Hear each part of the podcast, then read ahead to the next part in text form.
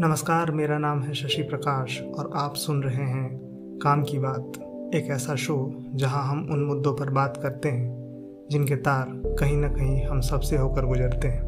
भारत में हर साल हज़ारों की संख्या में बलात्कार के मामले सामने आते हैं। लेकिन हर मामले को न तो टीवी तक पहुँचाया जा सकता है और न तो हर मामला आंदोलन में बदल सकता है।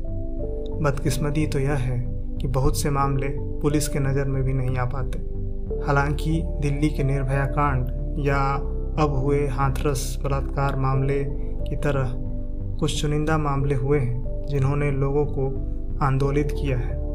लेकिन सोशल साइट के इस दौर में एक और सिरदर्दी हमारी परेशानी बढ़ाने का सबब है। जब भी कोई वारदात होती है तो हम सब पीड़ित की तस्वीर फेसबुक, ट्विटर जैसी जगहों पर शेयर करने लग जाते हैं। सबसे खतरनाक तो वह होता है कि आपके व्हाट्सएप पर किसी ने यह दावा करते हुए एक तस्वीर भेजी कि यह उसी लड़की की, उसी पीड़ित की तस्वीर है और आप बिना सोचे समझे उसे शेयर कर देते हैं। ऐसा करते समय आप यह भी नहीं जानते, यह सोच भी नहीं पाते कि इसका परिणाम क्या क्या हो सकता है। सबसे ज़रूरी बात तो यह है कि कानून इस बात की इजाज़त नहीं देता कि पीड़ित की पहचान ज़ाहिर की जाए, चाहे तो उसकी फ़ोटो या फिर उसका नाम, कुछ भी नहीं। यह कानूनन जुर्म है, और अगर आपकी शिकायत हुई तो आपके ऊपर कानूनी कार्रवाई भी हो सकती है। लेकिन बात यहीं तक रहे तो कुछ कहा जाए। लोगों के दिमाग में कोई भी जानकारी बाकी लोगों से पहले जान लेने पर जो रुआब आता है, ये शायद उसी रुआब का नतीजा है कि कुछ लोग किसी भी लड़की की फ़ोटो उठाकर, उसे पीड़ित की फ़ोटो बताकर वायरल कर देते हैं। और फिर, क्या आम लोग, क्या मीडिया हाउस सब उसे बिना क्रॉस चेक किए, बिना वेरीफाई किए सब जगह फैला देते हैं। हम जिस परिवेश में रहते हैं, उसमें यह कितना खतरनाक हो सकता है? सोचिए। सोचिए कि आपने जिसकी फ़ोटो को, पीड़िता की फ़ोटो बताकर शेयर किया वो आपसे 100, 200 या हज़ार किलोमीटर दूर किसी जगह में सही सलामत रहती हो पढ़ने जाती हो हाट बाज़ार जाती हो। सोचिए जब उसके आसपास वालों को पता चलेगा तो वो उसे किस नज़र से देखेंगे। हम उस समाज में रहते हैं जहाँ यौन अपराधों के लिए सीधे लड़कियों और महिलाओं को ही दोष दे दिया जाता है। लड़कियाँ यूँ ही ट्रामेटाइज नहीं हैं इस देश में। नेशनल क्राइम रिकॉर्ड्स ब्यूरो यानी कि एनसीआरबी ने हाल ही में एक रिपोर्ट जारी की है, जिसका मकसद साल 2019 में देश भर में हुए अपराधों के आंकड़ों पर जानकारी देना था। क्राइम इन इंडिया नाम की इस रिपोर्ट के मुताबिक साल 2019 में हर दिन 80 से भी ज़्यादा लड़कियों या महिलाओं का बलात्कार हुआ। क्या यह संख्या आपको चौंकाती नहीं है? जब हम यह संख्या देखते हैं तो फिर हमारे दिमाग में एक बात ज़रूर आती है कि आखिर दिक्कत कहाँ है और आखिर इसे रोका कैसे जा सकता है। बेशक यह मामला कानून व्यवस्था के अंदर ज़रूर आता है, लेकिन कहीं ना कहीं कुछ तो गड़बड़ हमारे समाज में भी है। आज जब मैं फेसबुक पर था तो मुझे एक पोस्ट दिखी और उस पोस्ट में मेरे ज़्यादातर सवालों के जवाब भी मिले। यह पोस्ट पूजा प्रशस्ति जी ने लिखा है और मैं उनकी अनुमति से यह पोस्ट आपको पढ़कर सुना रहा हूँ। आज फिर से हर बार की तरह दो तरह के नैरेटिव दिखने शुरू हुए हैं।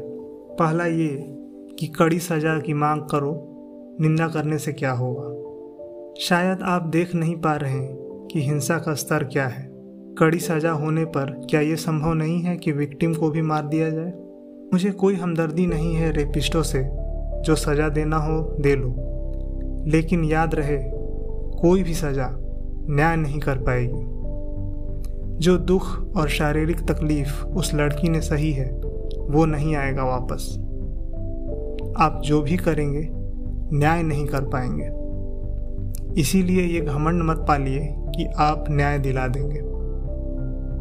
दूसरा नैरेटिव जो घूम रहा है, वो जो कविताएँ लिखेगा, कैसे लड़कियों को योद्धा बनाओ सेल्फ डिफेंस सिखाओ। सेल्फ डिफेंस सीखने से आप एक से लड़ सकते हैं, पाँच से नहीं। समस्या की जड़ पर चोट करनी ज़रूरी है। जीवन जंग नहीं है कि कोई लड़ाई सीखे, कबीले नहीं हैं हम सब। ये समाज और परिवारों का फेलियर है। अगर एक लड़की सुरक्षा के लिए सेल्फ डिफेंस सीखे तो। पाँच लोग के लिए एक इंसान कभी भी प्रिपेयर नहीं हो पाएगा। अगर वाकई आपको दुख है, इस या इस जैसी किसी भी घटना से तो कसम खाइए कि इसके लिए आज ही कदम उठाएँगे। खाइए कसम कि आज से, बल्कि अभी से, अपने घर में जेंडर इक्वालिटी के लिए कोशिश करेंगे। चौंकिए मत, वहीं से होगी शुरुआत। जब तक घर पर बराबरी नहीं होगी, लड़के खुद को तीसमार खान ही समझते रहेंगे। लड़का जब पैदा होता है तो उसको बताया जाता है कि तुम श्रेष्ठ हो, अपनी बहन से, और इसीलिए तुम्हें घर में स्पेशल ट्रीटमेंट मिलेगा। बहन छोटी हो या बड़ी, घर के सारे काम करेगी। तुम ठाठ फरमाओगे, क्योंकि तुम लड़के हो। बहन से कोई काम कहो, वो ना करे तो जड़ दो तमाचा। माँ बाप कहेंगे, ठीक किया तुम सुनती क्यों नहीं? ससुराल जाकर क्या करोगे यहीं से मिलती है ट्रेनिंग खुद को श्रेष्ठ समझने की, ना नहीं सुन पाने की। यही सीखता है इंसान औरतों के शरीर से पैदा होकर उसी को नीच कहना।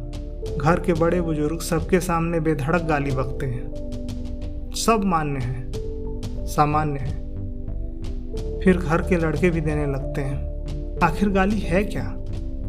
रेप की धमकी ही ना। तो क्या यह संभावित रेपिस्ट नहीं है? नहीं है तो क्यों धमकी दे रहा है किसी को रेप की? कितने माँ बाप अपने लड़कों पर निगरानी रखते हैं यह सोचकर कि कहीं यह बाहर किसी लड़की को तंग न कर रहा हो। उल्टा लड़कियों पर रखी जाती है निगरानी। पढ़ाई छुड़ा दी जाती है, परीक्षा देने दूर नहीं जाने दिया जाता। जो क्रिमिनल बन सकता है उस पर निगरानी के बजाय हम लड़कियों पर निगरानी रखेंगे तो फिर कभी नहीं बदलेगा ये सब। लड़कियों को निगरानी नहीं, सशक्त बनाने के लिए सपोर्ट की ज़रूरत है। विक्टिम की कोशिश से अपराध कभी नहीं रुकेगा। ये सारा बोझ विक्टिम पर डालने की बुरी आदत है इस समाज को। बलात्कारियों की मानसिकता का पोषण घरों में ही होता है।